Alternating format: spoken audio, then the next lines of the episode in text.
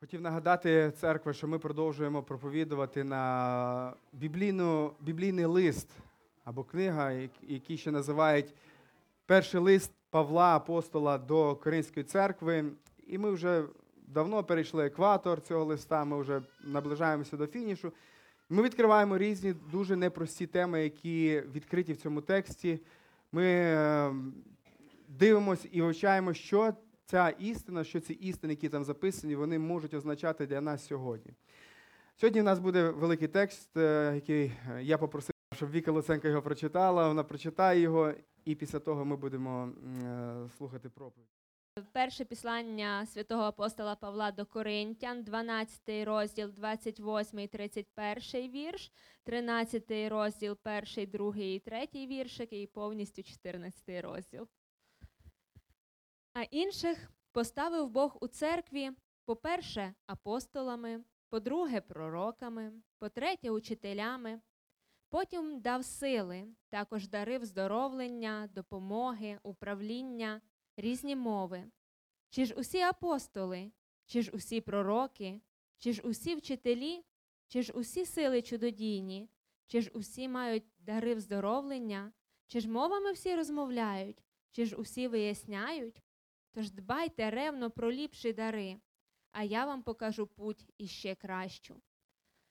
Коли я говорю мовами людськими й ангельськими та любови не маю, то став я, як мідь та дзвінка або бубон гудячий.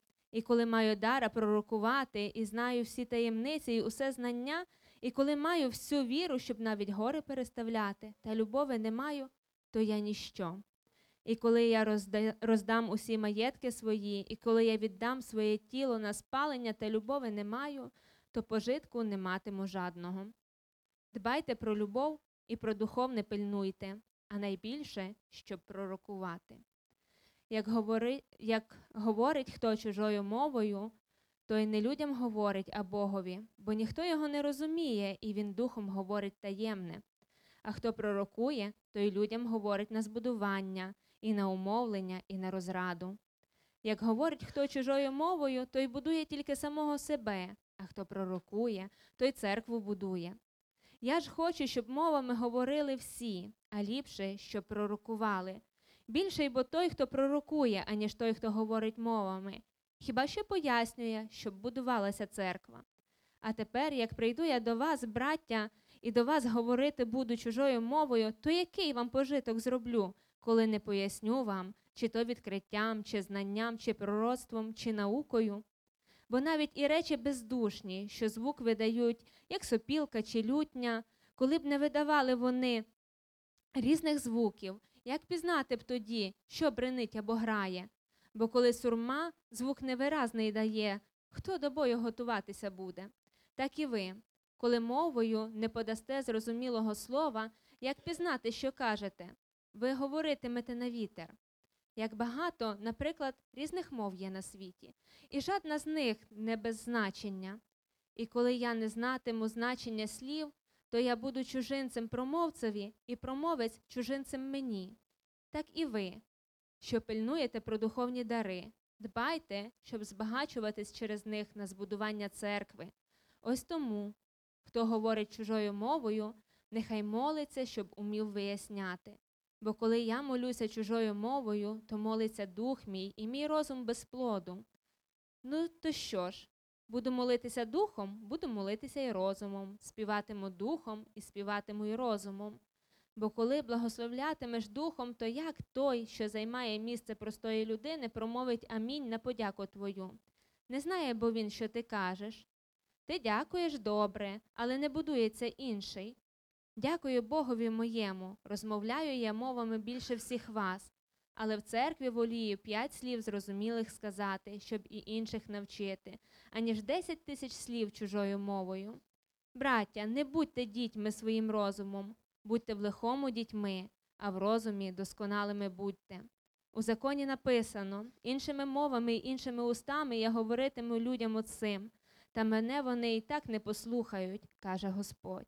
Отож, мови існують на знак не для віруючих, а для невіруючих, а пророцтво для віруючих, а не для невіруючих. А як здається, е, як зійдеться церква вся разом, і всі говоритимуть чужими мовами, і війдуть туди й сторонні чи невіруючі, чи ж не скажуть вони, що біснуєтесь ви? Коли ж усі пророкують, а ввійде якийсь невіруючий чи сторонній, то всі докоряють йому, усі судять його, і так таємниці серця його виявляються, і так він падає ницьма і вклоняється Богові і каже: Бог справді між вами. То що ж, браття, коли сходитесь ви, то кожен із вас е, псалом має, має науку, має мову, об'явлення має, має вияснення. Нехай буде все це на збудування.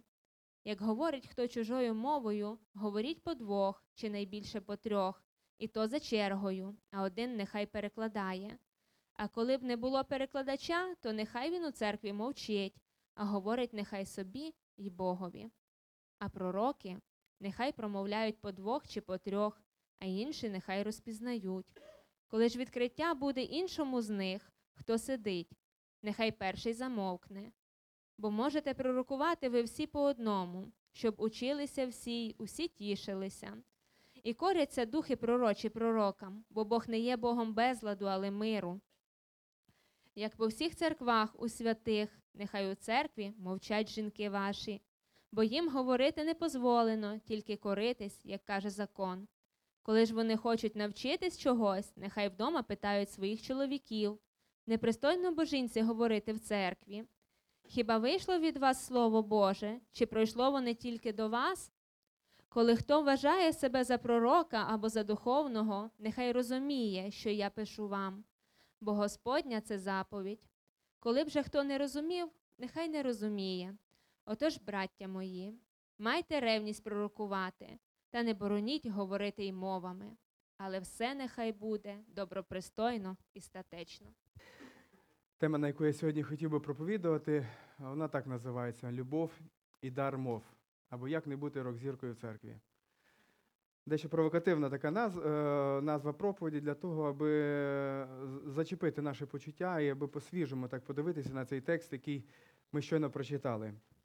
Хотів би сказати, що нинішня проповідь остання, яку би хотів би говорити середньостатистичний баптистський проповідник. Насправді, нинішній текст він не дуже частий, який читається з кафедри. На нього ведуться багато дебатів, багато сперечається. На цьому тексті розділяються церкви. На цьому, церк... на цьому тексті люди перестають вважати один одного брата, коли вони починають читати і по-різному дивитися на цей текст. Я би хотів би, щоб нинішній текст і нинішня проповідь, аби вона в ніякому випадку це не зробила, тому що основна проблема Коринської церкви це якраз було поділення. Нехай вивчення наше, наше вивчення е, Біблії і вивчення цього е, тексту, нехай воно посприяє тому, щоб бачачи проблеми і недоліки інших людей, не повторювати нам в нашому житті. Старі ці проблеми не були нашими проблемами, аби ми вчилися на плечах інших, аби ми були тими мудрецями, які стоять на плечах е, попередніх гігантів, да, як говорять часом. Отже, ми е, вивчаємо блок е, е, цього листа, який говорить про богослужіння і про порядок на богослужінні. Ми говорили про інші про проблеми, які були в цій церкві, але зараз от те, що торкається проблем, які були у церкві на богослуженні. Ми говорили про субординацію між чоловіком і жінкою, 11 розділ про це говорить, як воно має виражатись на богослужінні. Ми говорили про вечерю Господню, як воно має здійснюватися, і який справжній зміст вечеря Господня е, мала мати і має мати сьогодні. Ми сьогодні продовжуємо тему, яку вже брати зачепили вже дві неділі, як е, поспіль, вже сьогодні третю ми проповідуємо. Це як ми можемо конкретно служити в церкві, використовуючи свої здібності. І як не, зробити так, аби е, мої дари або мої сильні сторони не зробили мене рок-зіркою в церкві, е, тою, на, на кому буде е, зосереджуватися вся увага. Тому що вся увага на люб, в любій церкві має бути на Ісусі. Він наша зірка. Отже, в нашій церкві ми не слідуємо шляхом, яким часом можуть слідувати е, різні християни. От є таке поняття, як редукціонізм. Це коли, ми не коли хтось не говорить всю правду. Тобто, наприклад, е, те, що стосується мов, можливо, там є 10 пунктів. Ну і вісім з них незручні, тому я буду проповідати тільки на два з них, а решту вісім ми просто відкладемо. Коли ми читаємо і проповідуємо Біблію вірш за віршем, нічого не вириваючи, не викидаючи, ми уникаємо цієї проблеми і ми пробуємо якнайчесніше підходити е, до проповіді і до Біблії. Тому давайте ми порозважаємо над цим текстом. Хотів би звернути вашу увагу насамперед е, перший вірш 14 розділу, де апостол Павло говорить: дбайте про любов і про духовне пильнуйте. Дбайте про любов і про духовне пильнуйте. Це слово, яке тут зустрічається дбайте, воно е, зустрічається багато разів у Біблії. Знаєте коли? Коли, наприклад, апостол Павло він говорить про себе, що я переслідував церкву. І це слово переслідував це те ж саме слово, яке е, записано тут в цьому тексті, в оригінальному тексті. Тобто, коли він говорить дбати, це те, що я маю е, досягати, докладати зусилля і наздоганяти. От всі ви в дитинстві, можливо, і зараз хтось граєте, е, грали ігру квача. В Закарпатті ціса називають. Е, суть її це наздогнати, е, наздогнати е, інших, інших, які є, які грають з тобою в цю ігру. І для того, щоб наздогнати, потрібно прикладати зусилля. Я, якщо я буду стояти просто на місці, то до мене ніхто не буде підбігати, і я нікого не зловлю. Я буду постійно програшним, мені будуть уже хіба що піддаватися. Аби зловити, і особливо аби зловити когось спритного, такого, як, наприклад, як Саша Міга. Я пам'ятаю, коли е, влітку у нас був табір, е, і Женя ще є десь е, у нас. І мені жінка розказувала, як вона вимучилася, до- наздоганяючи цих, цих хлопців, наскільки вони спритні, наскільки багато було потрібно прикладати зусиль. Ось саме це слово, воно, яке зустрічається в Біблії, воно це і означає. Дбайте, прикладайте зусилля. До чого? Для чого? Для того, щоб якось виставити себе, для того, щоб показати, який я класний. Ні, апостол Павло, коли говорить про те, що ми маємо про щось дбати, це він говорить про любов. За любов я маю боротися, я маю наздоганяти і докладати величезні зусилля. І це те, що перше е, е, зустрічається нам в цьому 14 розділі. Ми маємо дбати про любов і про духовне пильнувати. Насправді, церкві немає місця рок-зіркам. Е, Я не маю на увазі стиль музики, е, рок-музику. Я маю на увазі людей, які хочуть бути в центрі уваги, хочуть хизуватися і зосереджувати на собі увагу. І це можна робити любим шляхом. Показувати, який є духовний, який є класний, який є особливий, який є сильний. Показувати і тим, який є нещасний, який я там можу бути е, от не такий, як всі. Різними способами. Ми дуже умілі в тому, аби на себе привлікати увагу. Апостол Павло, коли пише цей текст, він показує про те, що у церкві має бути одна зірка, і це наш Ісус Христос. Йому ми маємо поклонятися, Він має бути центром всього. І для нього має бути все те, що відбувається і на богослужінні. Минула проповідь Саші Янощука е, дуже добре підкреслила, і взагалі, чому 13 розділ він стоїть посередині. Апостол Павло розглядає в 12 і в 14 розділі питання дарів і часто неправильного вживання дарів, дарів Святого Духа, який Бог через Духа Святого дає нам. І всередині цієї розмови він включає тему любов. Тому що дуже часто наші сильні сторони вони можуть бути нашими слабими сторонами. І тому він говорить, що саме головне, що є, це любов. Саме головне, що має, має бути у церкві, це любов. Він говорить про любов як про кращий шлях. О, Закінчує цими словами 12 розділ. Каже, що він кращий від усіх служінь і дарів. І Павло, апостол Павло він прямо картає цю українську церкву. Ви не церква, яка любите один одного. Любіть один одного, прагніть, дбайте про любов. Коли говорити про е, ці інші мови, одні, взагалі, у дні апостола Павла зазвичай говорити в екстазі був е, поширений така е, практика у багатьох греко-римських язичницьких релігіях, в тому числі і в тих, які процвітали у Коринфії за часів написання цього листа. Релігійні фанатиками вони брали е, танці під бубен, вони напивалися алкоголя і доводили себе до того, що приводили себе в такий напівсвідомий стан, коли вони мали якісь такі особливі переживання, як вони це називали, коли вони от в такому стані вони могли спілкуватися зі своїм божеством.Ось ці язичницькі е, люд, е, язичники, які бу- були навколо цих християн. І це в цьо- в цьому середовищі з'являється церква через проповідь. І ця церква вона починає щось тягнути зі світу, вона починає щось практикувати, вона щось починає повторювати, тому що це там означало у світі. Е, Означало те, що я можу спілкуватися з божеством, значить, щось подібне не потрібно відкидати і тут, і зараз. Тим більше, що у християнстві інші мови мали місце. Мали місце. Ми про це поговоримо. Взагалі, якщо говорити про інші мови або про це глосалалію, ці е, мо- розмову на незрозумілій мові, вона була популярною у многих інших релігіях. Наприклад, от такий Платон. Я думаю, що всі ви знаєте, чули про таку особу. Він говорив про е, незрозумілу мову якихось оракулів, які, е, які щось пророкували незрозуміле. Або, наприклад, давньогрецький е, письменник Плутарх він також свідкував про пророчицю із Дельф, яка говорила на незрозумілих мовах.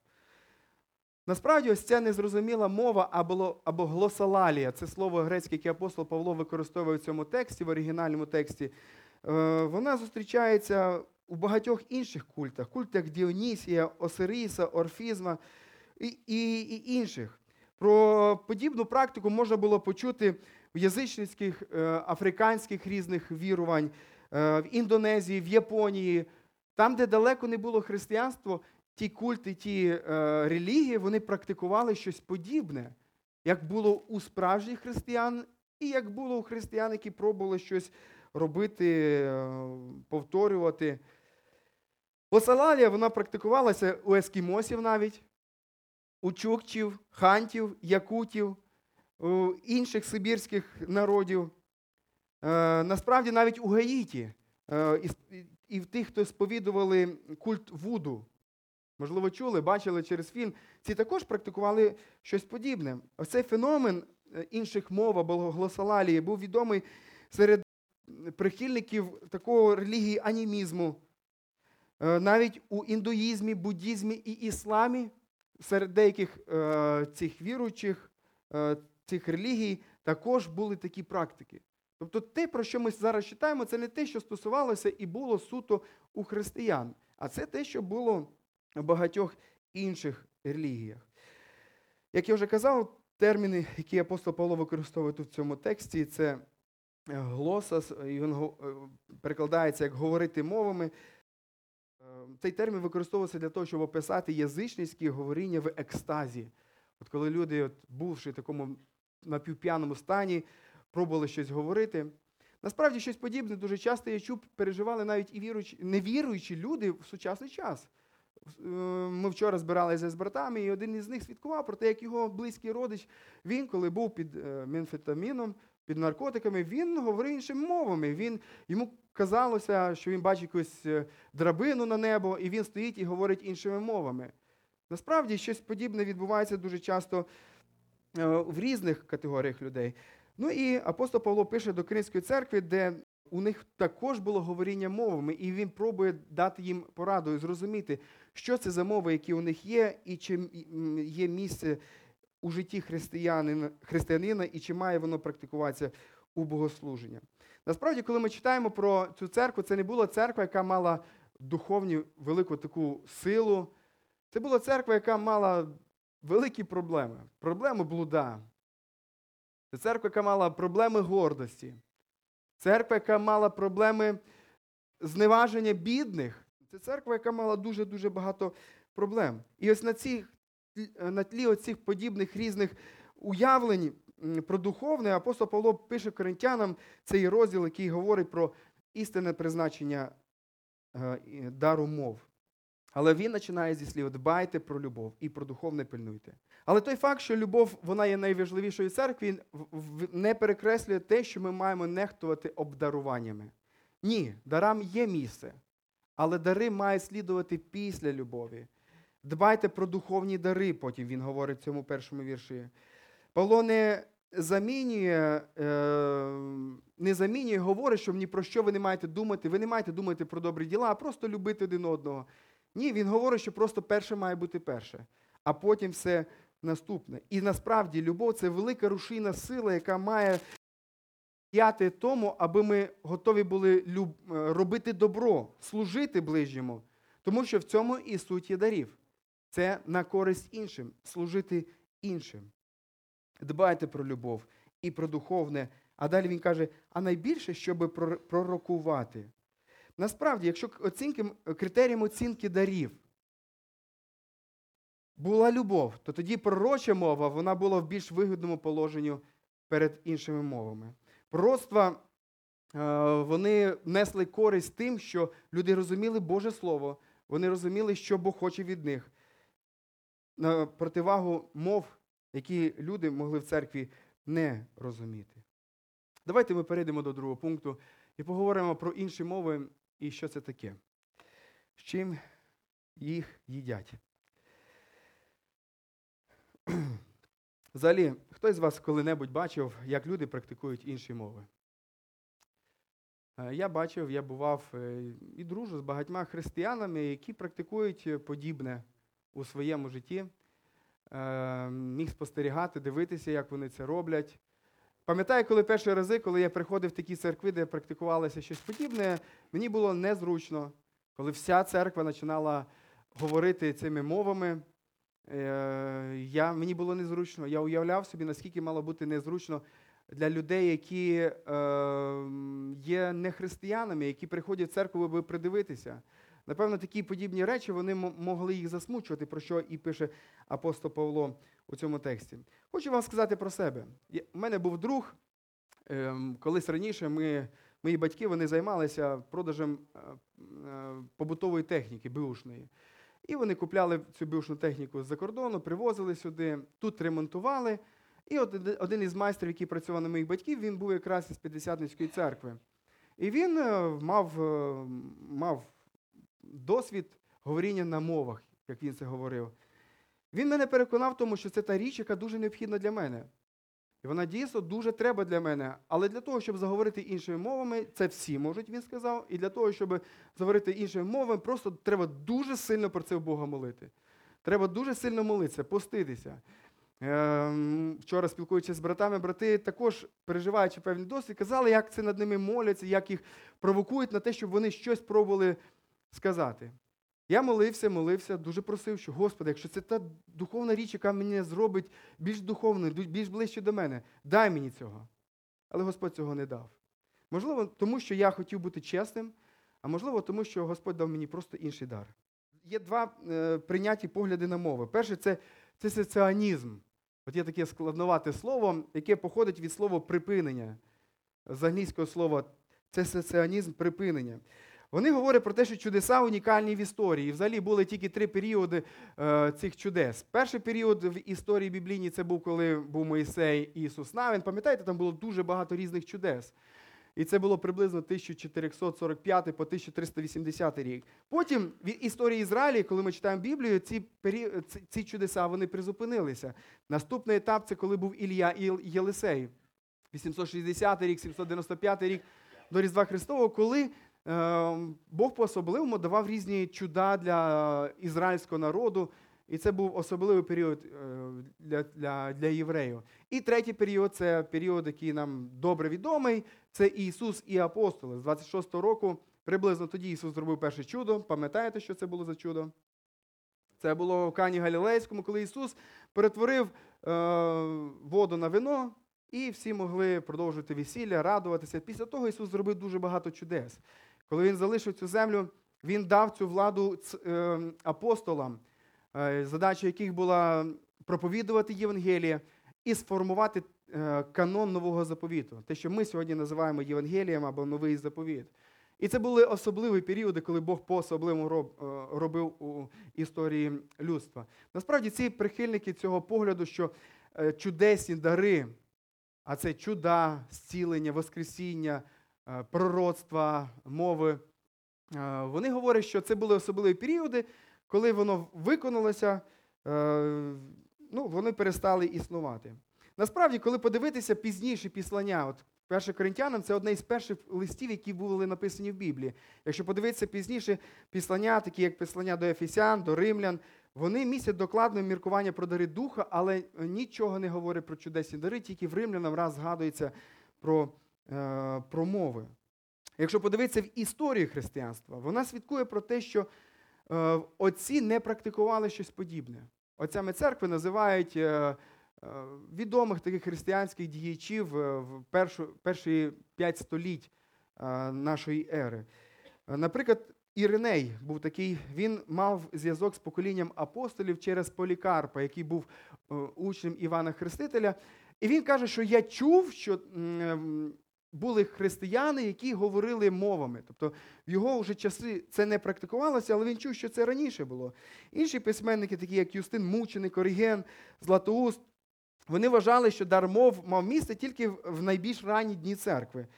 Августин в V столітті, один із останніх, як його називають отців церкви, говорить, що е, ну, мови в його час вже зупинилися, і він дає два варіанти, чому так сталося.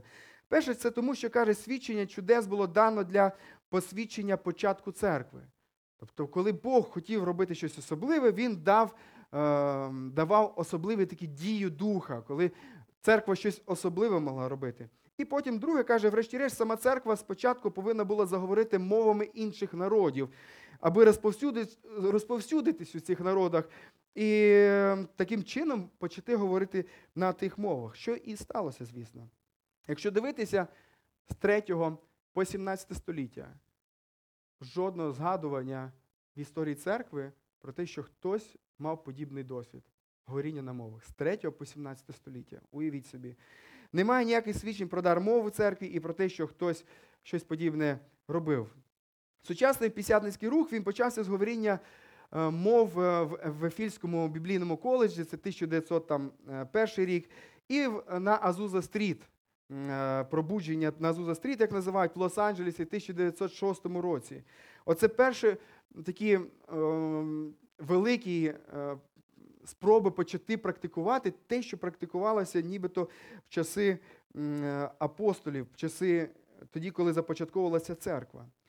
У мене виникає питання, насправді, і ця, ця, ця точка зору, яка називається цесеціанізм або припинення дарів, вона має сильні аргументи.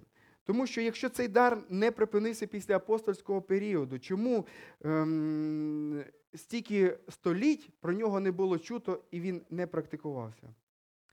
Ну і ці прихильники вони говорять про те, що уявіть собі, що ви їдете в е, сторону Ужгорода. Вам залишилося зі Львова, скільки там, 320 кілометрів. Ви можете побачити перший знак Ужгород, там 300 з чим-то. Хоча чомусь покажуть ЧОП. Я не знаю. Вроді не серйозніший город, але показують найчастіше ЧОП. Ну давайте, нехай буде ЧОП.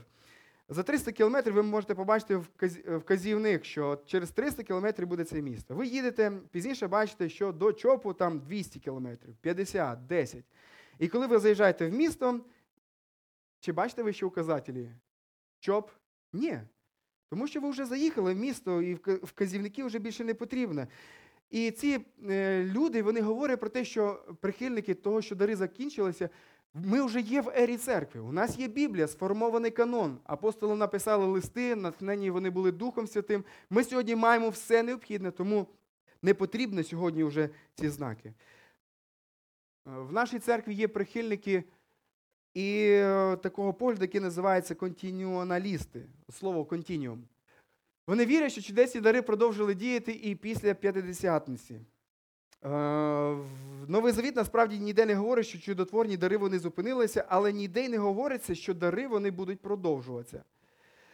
Е, Я чув про те, як е, давали різні люди, вони свідчення про те, як вони були в різних народах, і коли вони проповідували, то люди, які не володіли їхньою мовою, вони проповідували там на німецькій мові, і люди, африканські племена, які не володіли цією мовою, вони могли їх розуміти.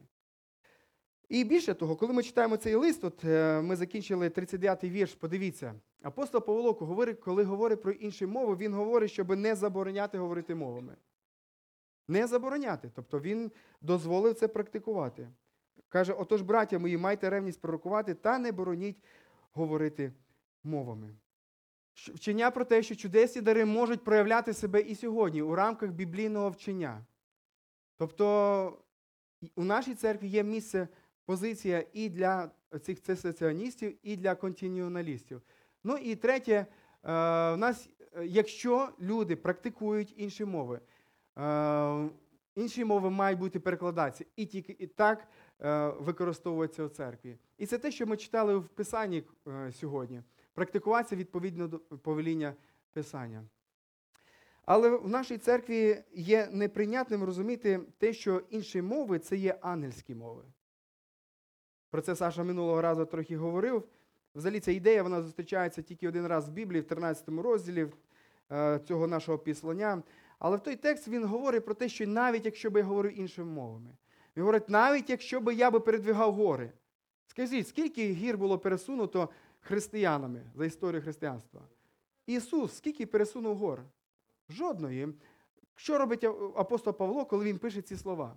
Він говорить, що навіть якщо би таке було би, але любов ви не будете мати, все це марно. Навіть якщо б ви могли говорити е, популярно на той час в тій місцевості розумінням, що люди можуть говорити ангельською мовою. Якщо ви б навіть такою мовою, така мова була, і ви б могли нею говорити, але любові не маєте, ніякої, ніякого змісту немає. Тобто апостол Павло ем, він е, використовує таку от гіперболу. В нашій церкві і Біблія у нас вчить тому, що неприйнятне вчення про те, що якийсь дар духа має належати всім християнам. От е, прихильники, от є християни, є церкви, які говорять, що е, є певні дари, які мають бути ознакою того, що ти є хрещений духом, що ти є християнином. І я чув не одного разу, не один раз, як мені говорили такі е, християни, що якщо ти не говориш мовами, значить ти не хрещений духом, значить ти неповноцінний християнин, взагалі, якщо ти є християнином. У нашій церкві така позиція не прийнята, тому що апостол Павло дуже чітко говорить, чи всі говорять мовами, чи всі мож, мають мати якийсь один певний дар. Ні, не всі. Що ж таке інші мови? Про інші мови не згадано е, в старому заповіті. Про щось подібне не згадано абсолютно. Про інші мови е, е, сказано в Біблії тільки чотири разів. Перший раз це, перший раз це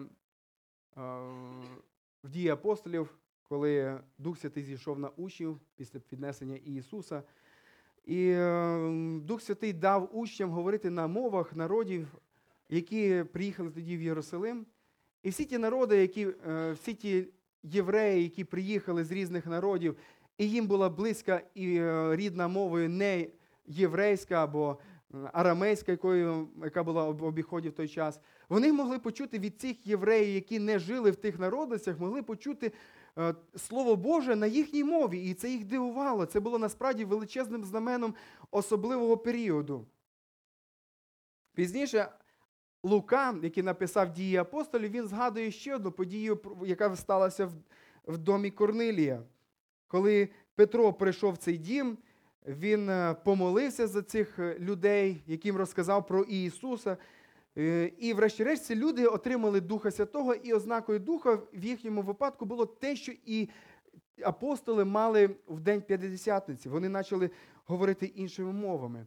Хотів би сказати, що було б дуже дивно, якби Лука, згадуючи далі про говоріння мовах у своїй книзі, говорив би, що ці мови мають якесь інше значення.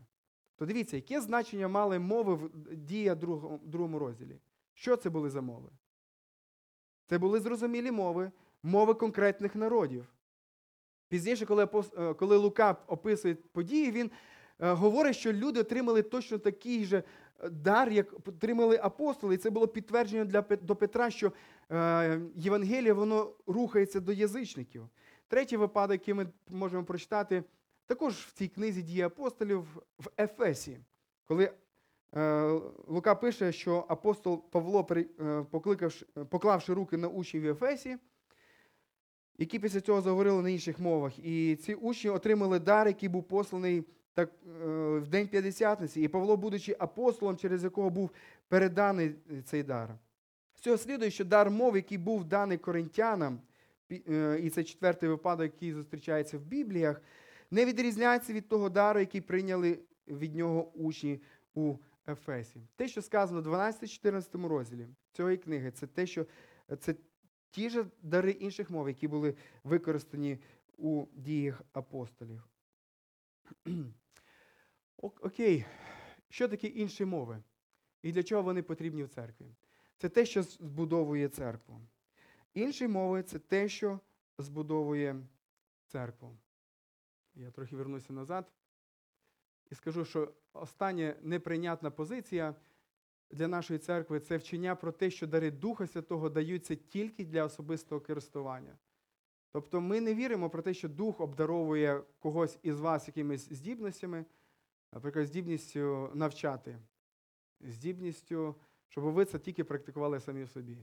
Здібністю, от е, в Біблії зустрічається таке здібність, як роздаяння, дар роздаяння, коли я буду роздавати тільки сам собі.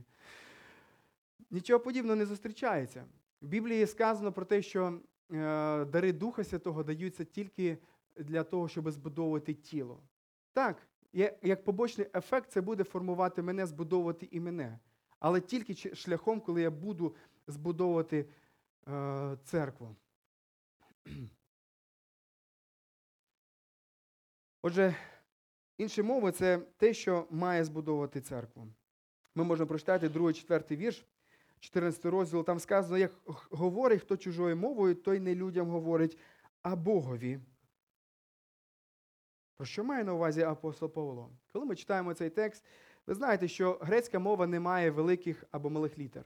Там все пишеться е, однаковими літерами. І коли він використовує це слово Бог, там е, він не використовує артикль, який притаманний, коли е, е, говориться про конкретного Бога, про Бога, нашого Бога. Він говорить, буквально може ці слова перекласти якомусь Богові. Тобто, якщо хтось говорить чужою мовою, то не людям говорить, а якомусь Богові. І далі, бо ніхто його не розуміє, і він духом говорить таємне, духом своїм. Мається на увазі не святим духом. Тобто той, хто говорить чужою мовою, він говорить до якогось Бога, бо ніхто його не розуміє, а він духом говорить таємне. Насправді, в язичницьких ритуалах, з якими коринфяни були дуже добре знайомі, говоріння в екстазі вважалося спілкуванням із Богом, про що ми говорили. Духом до духа.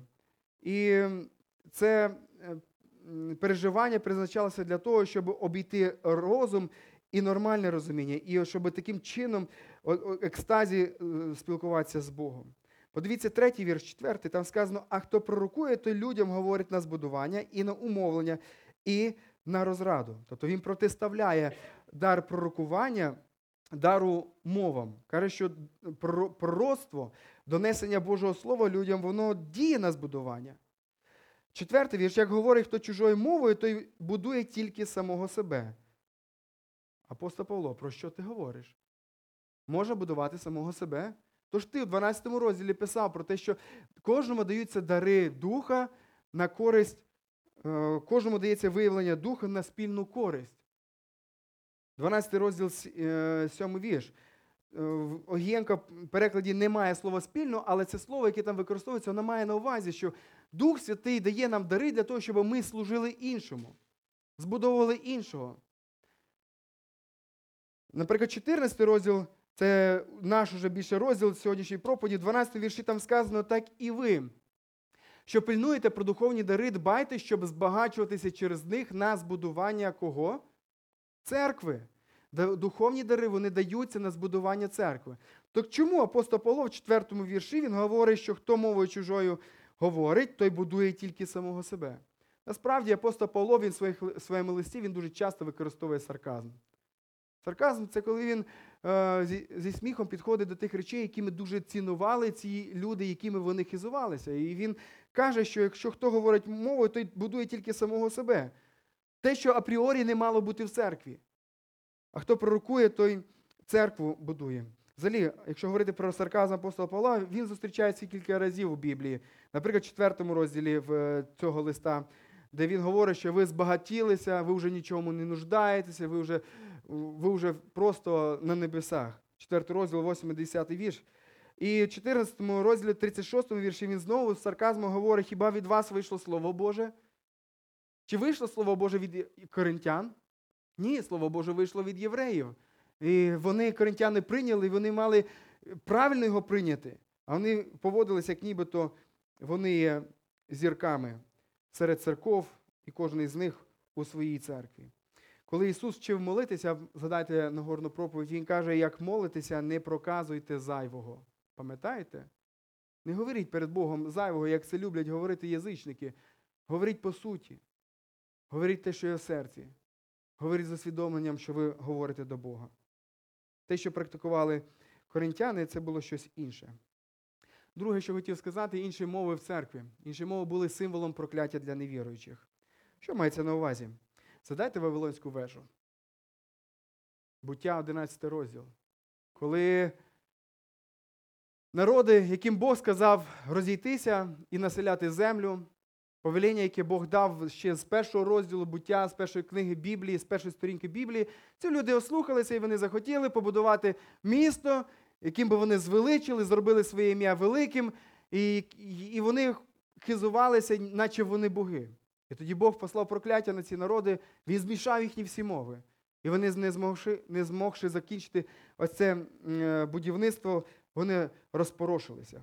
Тобто мови, е, які Бог дав тоді в Вавилоні, це було прокляття для людей, яке змусило їх виконати те, що Бог хотів.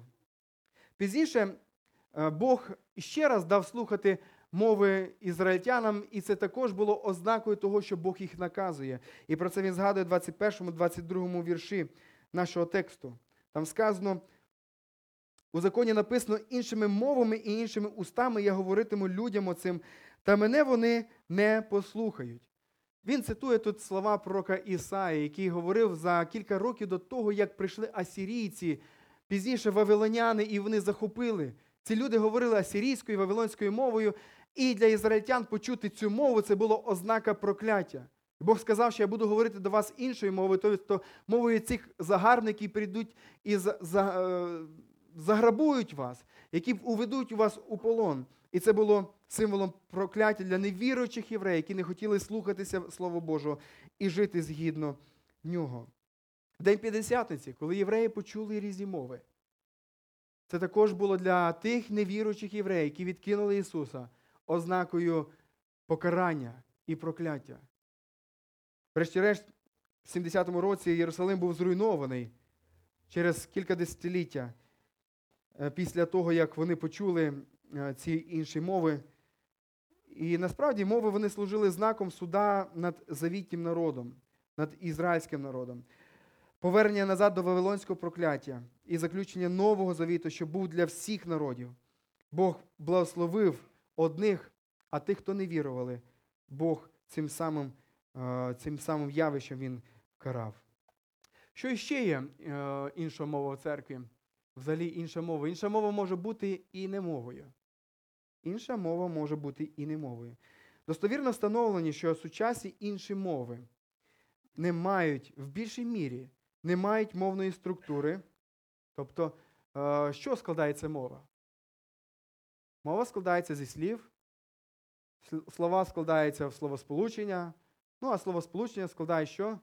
Речення. Речення складають абзац, ну і є якась логіка. Люди, які досліджували ці інші мови, вони, вони це багато разів доведено про те, що мова е, людей, які вважають, що це інша мова, вона не має мовну структуру. І друге, з фонетичної точки зору, фонетика, хто знає, що це означає це слово? Звук. Да? З фонетичної точки зору складається з фонем, які знайомі тому, хто говорить, і запозичені з мови чи мови, якими він володіє. Тобто ця мова вона є, складається з звуків тих, які знайомі е, тому носію, е, носію тої мови, який хоче говорити нібито іншими мовами, але насправді він просто запозичує ось ці звуки зі своєї мови, яка йому відома.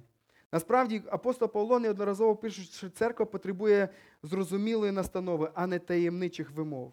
Третій вірш говорить: а хто пророкує, то людям говорить на збудування, і на умовлення, і на розраду. Шостий, восьмий вірші. А тепер, як прийду я до вас, браття, і до вас говоритиму буду чужою мовою, то який вам пожиток зроблю, коли не поясню вам, чи то відкриттям, чи знанням, чи проростом, чи наукою? Бо навіть і речі бездушні, що звук видають, як сопілка чи лютня, коли б не видавали вони різних звуків, як пізнати б тоді, що бринить або грає? От уявіть наших музикантів, які грають кожен щось своє. б'ють і не одинаковий ритм. Вони пробували, кстати, іноді пісні такі зробити. Але це тільки чуть-чуть. А уявіть собі, що на музичних інструментах почав грати Ференц, Вова Сабуров. Це я просто шукаю таких самих немузичних людей, ну, як мені здається. Можливо, вони десь там в своїй темній кімнаті славлять Бога бубном, я не знаю. І вони починають грати. І це те, що описує Павло тут в цьому тексті. Бо коли сурма звук невиразний дає, то хто до, бою буде готуватися? Тобто апостол Павло він говорить, що навіть бездушні речі, як такі, як супілка, як е, в цьому тексті говориться, як лютня. Знаєте, що таке лютня? Це гуслі. Повинні видавати осмислені звуки завдяки ритму, структурі пісні, акордам і так далі. Потім він говорить про сигнали, бойові сигнали, восьмий вірш. Каже, коли сурма дасть невизначений звук, то солдат, який чекає, що потрібно щось робити, він не буде знати, що йому робити. Чи відступати, чи нападати, чи ховатися. Кожний звук має мати якесь значення. І коли апостол Павло говорить про інші мови, він говорить, що мови мають мати значення. Далі, що він говорить, мови мають бути зрозумілими. Коринфяни були настільки зосередженими на собі, настільки були плотськими християнами, що вони е, мало цікавилися спілкуваннями з братами. Вони більше прагнули справити враження, бути ось цими рок-зірками, якщо хочете, і аби е, на них звертали увагу, аніж аби, спіл, а- а- аніж аби е, спілкуватися і наставляти ближнього. Павло порівнює таких християн з тими інструментами, які погано грають і яких просто неможливо слухати. Насправді, коли я слухаю нашу групу прославлення, я дуже насолоджуюсь вашим співом. Дуже дякую вам. Тому що ви в основному е, даєте дуже класні звуки, ритми, зрозумілі, з вами хочеться співати. Е, Це зовсім не те, про що пише апостол Павло. Ми можемо після зібрання попросити деяких людей немузичних продемонструвати, попробувати, постаратися. Апостол Павло він говорить, що е, через нездатність, до якої приводили гордість е, коринтян і відсутність любові, коринське зібрання віруючих було неорганізованим і хаотичним. Насправді воно було схожим, як нібито люди взяли різні інструменти, почали дубасити на них, якщо хочете. Це було, не було порядку. І апостол Павло він закликає до порядку в церкві. Давайте 9-17 вірш. Він говорить, так і ви, коли мовою не подасте зрозумілого слова, як пізнати, що кажете? Ви говорите на вітер. То слова, які не мають ніякого сенсу для людей, які їх чують, це слова на вітер. Як багато, наприклад, різних мов є на світі, і жодна з них не має е, з них не без значення. І коли я не, здачу, не знатиму значення слів, то я буду чужинцем. В е, оригінальному грецькому слові звучить слово барбар, з чого пішло варвар, чужинець. Тобто це людина, яка бар-бар-бар-бар говорить щось незрозуміле. Насправді, з цього пішло це слово чужинець. Чужинець це той, хто говорить незрозумілою мовою. Коли я не знатиму значення слів, то я буду чужинцем промовцеві і промовить чужинцем мені. Так і ви, що пильнуєте про духовні дари, 12 вірш, дбайте, що збагачуватись через них на збудування церкви. Чуєте, для чого є дари, в тому числі інші мови. Якщо Бог вас благословив цим даром, і ви вважаєте, що це дар Духа Святого, думайте, як збудовувати ним церкву. Ось тому, хто говорить чужою мовою, нехай молиться, щоб умів виясняти. Мені дуже дивно, апостол Павло він не забороняє. І ви пам'ятаєте 39-й вірш, він каже, не забороняйте говорити мовами, але тут він говорить, моліться, щоб ви могли вияснити ці мови. Напевно, апостол Павло він не відкидав, що в цьому тому зібранні були люди, які могли мати дар мов. Але точно, що не всі мали дар мов. Бо він перед цим казав, що чи всі, чи всі говорять іншими мовами, задаючи це риторичне запитання, що не всі. Але в- цьому зборищі, в цьому зібранні церкви всі намагалися це робити. Точно, що між ними були ті, хто е, видавали своєю мовою те, що насправді не було іншою мовою від Святого Духа. 14 вірш, бо коли я молюся чужою мовою, то молиться дух мій, а мій дух, а мій розум без плоду, без плоду. Ну, то що ж? Буду молитися духом і буду молитися розумом. Співатиму духом і співати і співатиму і розумом. Бо коли благословлятимеш духом, то як той, що займе місце простої людини, промовить амінь на подяку твою. Чуєте, в церкві все, все має відбуватися так, щоб було зрозумілим, і аби люди могли сказати амінь. Що означає слово це? Воно означає, нехай так буде. Тобто люди мають погоджуватися з вами, коли ви щось говорите. Не знає, бо він, що ти кажеш, коли говориш іншою мовою. Дякуєш Богові, добре, але не будується інший. Коринтяни, які прочитали ці строки, могли подумати, що апостол Павло не сприймає дару взагалі істинних мов, інших мов. Після чого він додає 18-19 вірш. Дякую Богові моєму, розмовляю я мовами більше вас. Але в церкві волію п'ять слів з- зрозумілих сказати, щоб і інших навчити, аніж 10 тисяч слів чужою мовою. Чуєте, що апостол Павло говорить? Він говорить, що він володів цими мовами. В Біблії, на жаль, не зустрічається жодного разу, коли він використовував ці мови, але він свідкує про це, про себе, що я володію мовами.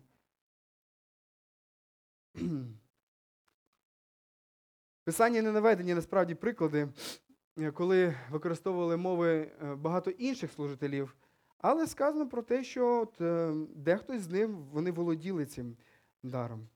20-й вірш він говорить про зрілість і інші мови. Послухайте, браття, не будьте дітьми своїм розумом, будьте в лихому дітьми, а в розумі будьте досконалими. Знаєте, що тут апостол Павло говорить? Згадайте, коли ви включаєте телевізор і бачите позначку знизу 16 або 18 Що це говорить вам? Що зараз буде е, транслюватися на телебаченні? Це означає, що буде транслюватися щось дуже жорстке, якесь насилля, або буде сцена порнографії, які недопустимі дивитися дітям. А по типу це те, що можуть спокійно, свобідно дивитися дорослі люди. Коли апостол Павло пише, пише цей лист до коринтян, він говорить їм, що ви дорослі на гріх. Точно так же, як те, що сьогодні формує, формулює те, що можуть дивитися дорослі типу люди. Чи має це дивитися дорослі люди? Чи, має, чи є місце християнам дивитися те, що позначено 18 Однозначно, що ні. І апостол Павло, коли заохочує цих е, християн, він каже, точно так же, ви маєте бути е, дітьми на лихе. Тобто для вас це має бути закрите. Але ви маєте бути в розумі досконалими. Будьте дітьми, е, не будьте дітьми своїм розумом, він пише. Вони досягли успіху в різних видах гріха. Фактично їм були знайомі всі прояви плоті, майже нічого із плодів духа. Вони були малолітками, які хитаються з біку в бік, як пише е, Павло до Ефеської церкви. І вони з свого егоїзму, з бажання бути зіркою в церкві, заради самозвеличення використовували, зловживали даром мов і зневажали все інше, що було в церкві. Насправді цю церкву було дуже важко чомусь навчити, тому що істина їх не цікавила. Вони турбувалися тільки про одне: як за допомогою духовних засобів і інших віруючих досягти своїх власних цілей. Істина їх не, цікавила, їх цікавили тільки переживання. Я дуже часто чую це, на жаль, серед християн. Я не чувствую, що я хочу там відкрити Біблію, що я хочу йти в церкву. От я зараз захотів, я відчув. Це те, що е, турбувало коринтян. Їх істина не цікавила, їх, їх саме головне, що вони чувствують. Неправильне вчення або неправильний спосіб життя а, е, їх цікавило, а те, що створювало приємні відчуття. От я чувствую, мені приємно, от значить, от така аура. А неправильне вчення їх цікавило. Вони дбали не про те, як догодити Господу або своїм братам і сестрам церкві, а про те, як догодити самим собі. У них завжди досвід був, мав гору над істиною, емоції над розумом, а своє вілля над Божою волею. Це те, що хотів би сказати, дорогі друзі, про що говорив Андрій дві, дві неділі назад. Обдарованість не означає духовну зрілість. Якщо людина виходить сюди і проповідує, це ще не значить, що вона є духовно зріла. Якщо людина виходить і співає, це не значить, що вона є духовно зріла. Навпаки, дуже часто публічне служіння воно може сприяти тому, що людина буде кічитися і перестане рости духовно зрілою, тому що відчує на собі увагу і отримує, буде отримувати від вас те, що насправді мала би віддавати Богові і отримувати від Бога. Коли Павло пише ці слова, він каже: слухайте, своєю незрілістю, дорогі друзі, ви можете відштовхнути невіруючих, які прийдуть у церкву. 23, 26 вірш каже: А як зійдеться церква вся разом, і всі говоритимуть чужими мовами, і війдуть туди й сторонні і невіруючі. Це те переживання, яке я вам говорив про себе. Чи ж не скажуть вони, що біснуєтесь ви? Коли ж усі пророкують, а віде якісь невіруючі, тобто, коли всі говорите Слово Боже, зрозуміле, то всі, ті, які пророкують, вони докоряють йому, усі судять його. І так таємниці серця його виявляється. І так він падає ницьма і вклоняється Богові і каже, Бог справді між вами. Я чув неодноразово про те, як після проповідей в нашій церкві е, брати і сестри мені особисто свідкували про те, що я, це як, як для мене. Ви як нібито знали мою проблему, ви як нібито розуміли, в чому я зараз е, буксую, де я падаю, і говорите саме про це. Чому? Тому що ми говоримо, проповідуємо Біблію, а Дух Святий знає, яким чином її долучити до вашого серця і облічити її. Тому він говорить і захоче, аби в церкві лунало те, що зрозуміле, і те, що буде наставляти церкву. То що ж, браття, коли сходитесь ви, то кожен із вас псалом має, має науку, має мову, об'явлення має, має вияснення. Нехай все це буде на збудування. Давайте ми прийдемо до висновку. Як відноситись до того, якщо я мав таку практику, практику говоріння мовами? Я можу вам порадити тільки, друзі, або маю. Я можу вам порадити тільки те, що радить апостол Павло. Шукайте переклад. У молитві говоріть до Бога. Питайте, що це таке, що мені з цим робити. Апостол Павло не забороняє людям, в принципі, говорити іншими мовами, але він закликає до зрілого відношення, до аналізу, аби ви самі для себе прийняли.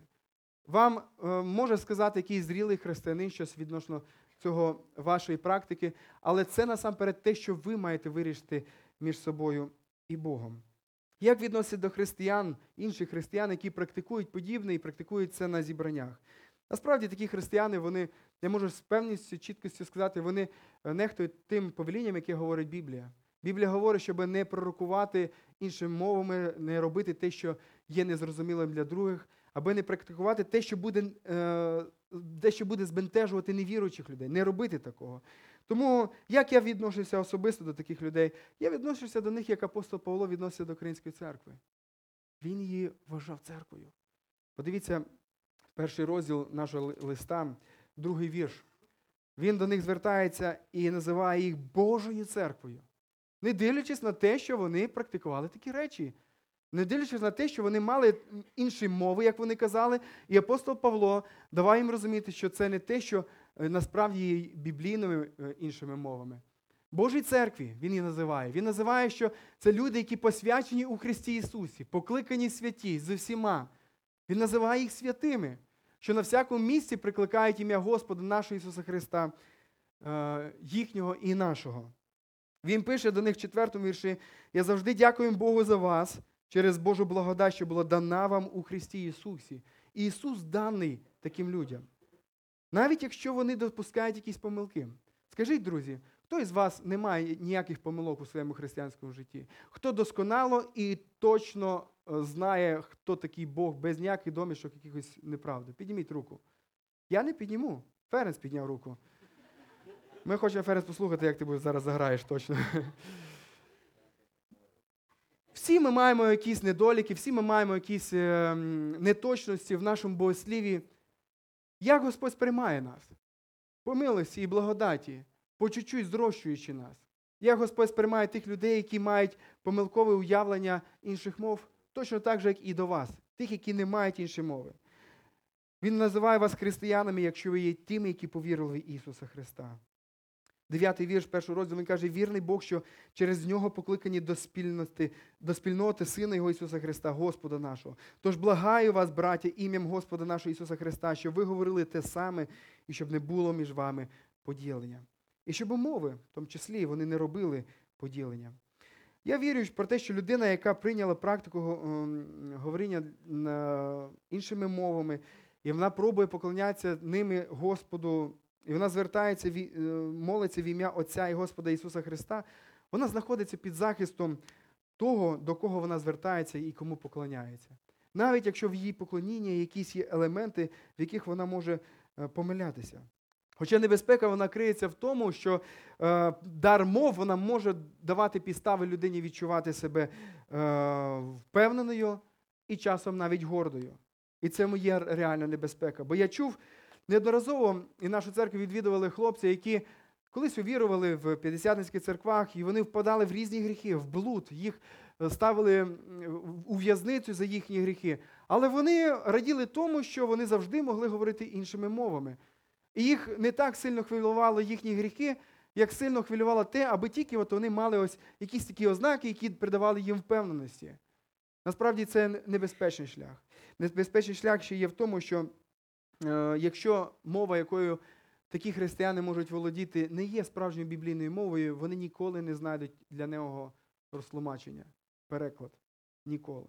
Але я вірю про те, що Бог е, любить, і такі люди знаходяться під захистом. Якщо ви практикуєте е, або практикували щось подібне у вашому житті, аналізуйте, дивіться. Не практикуйте це на публічно. Спілкуйтеся з зрілими християнами, нехай, можливо, вони поможуть вам прийняти рішення, але рішення має бути за вами. Врешті-решт, Біблія каже, що цей дар закінчиться. 13 розділ Післання до Коринтян він говорить, що цей дар закінчиться. Закінчиться дар пророцтва, проповідь закінчиться. Не потрібно буде нам уже проповідувати, але не закінчиться одна штука, якщо так можна сказати. Це любов. Вона ніколи не закінчиться. Любов'ю ми маємо відноситися до усіх. І до тих, хто заблуджується в питаннях мовах, і до тих, хто занадто ем, твердий. Ми маємо нести любов усім. Тому мої запитання до вас в кінці. Чи думаєте ви подібно Павлу, що інші чують від вас на зібранні? Що люди чують від вас? В чатах, коли ви переписуєтесь, чи бачать вони у вас любов? Чи бачать вони Ісуса у ваших словах? В соцмережах, коли ви е, коментуєте когось, що люди бачать? Чи не схожі ваші звуки, вашої проповіді, ваше представлення Євангелія на голоса співака, який позбавлений слуху? Чи вказують вони на жести регулювальника, який точно показує, в якому напрямку потрібно рухатися? Чи створюю я в церкві обстановку, в якій люди себе дуже добре почувають? Своїм відношенням, своїми дарами, своєю любов'ю? Чи я хочу створити концерт рок-зірки, на яку всі звертають увагу, і е, якого хочу славити? Нехай Господь підбадьорить нас усіх мати більшу любов і використовувати наші дари для збудування ближніх. Давайте помолимось. Дорогий Ісусе, дякуємо Тобі за цей текст, який ти для нас залишив. Дякуємо тобі за те, що ти учиш нас, що є насамперед важливим в церкві, Е, за- те, що ти учиш нас важливості любові, любові до незручних людей, до людей, які колють мене, до людей, які, які не такі, як я, які мислять по-іншому, любити усіх, Господи. Я прошу Тебе, дай нам, Господи, зростати у цьому і насамперед дбати про любов, гнатися за нею досягати її, шукати любові, коли є якісь конфлікти, шукати любові, коли мені хочеться надиматися, шукати любові, коли мені хочеться зосереджувати на собі увагу, шукати любові. Любові не до себе, Господи, але любові до ближнього. І тим самим виявляти любов до Тебе. Господи, я прошу Тебе, благослови нас. І всі наші дари, якими Ти обдарував нас через Святого Духа, дай нам ними збудовувати Твою церкву.